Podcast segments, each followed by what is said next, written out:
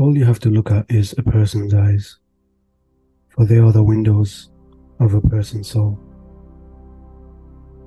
So when you see me, what do you see?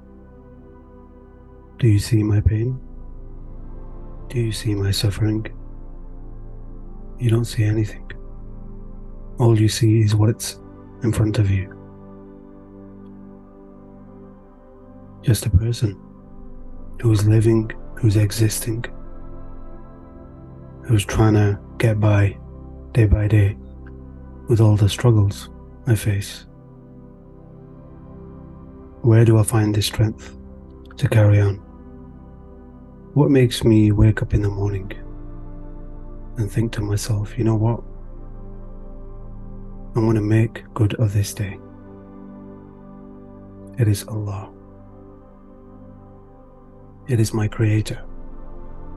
Knowing that He's there, knowing that He knows my pain, He knows whatever I go through, whatever suffering, whatever comes my way, I submit to Him alone. I pray to Him alone. I worship Him alone.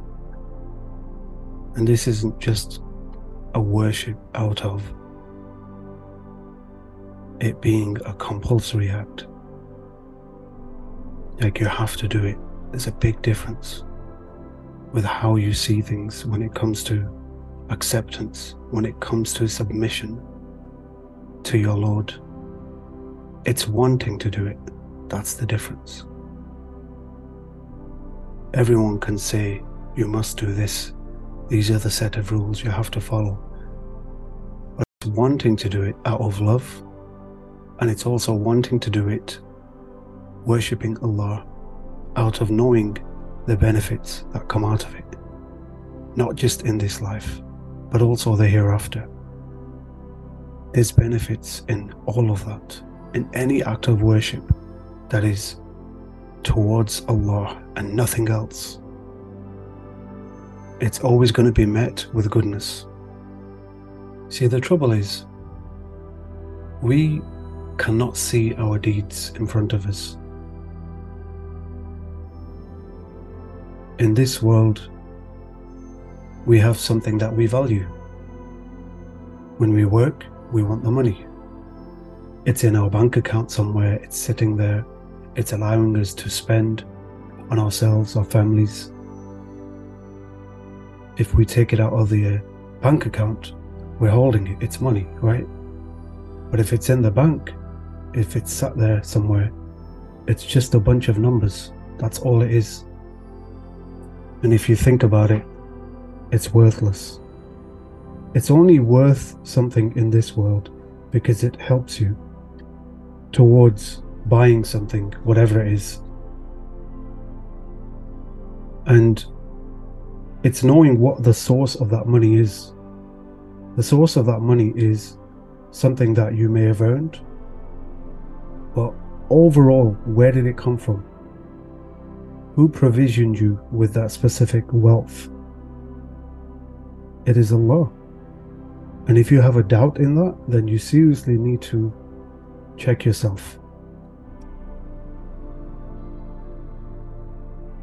I've never doubted Allah and what He provides. I don't think there's ever a time in my life where I had any doubt. In fact, whenever things got bad, I knew that He was there. He never left me. The real question is where is my heart when I am going through a hardship? Where is my heart with my Creator?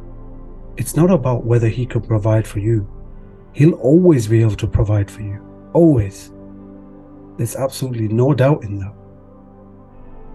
But where is your heart with your Creator? That's what the true reason for belief and the awareness of that belief.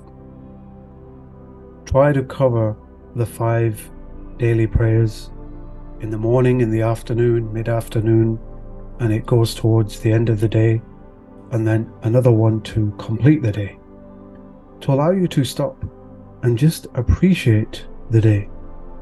whatever you're doing, when you go to that prayer mat, it stops. And it's your time to talk to your creator. It's your time to talk to Allah.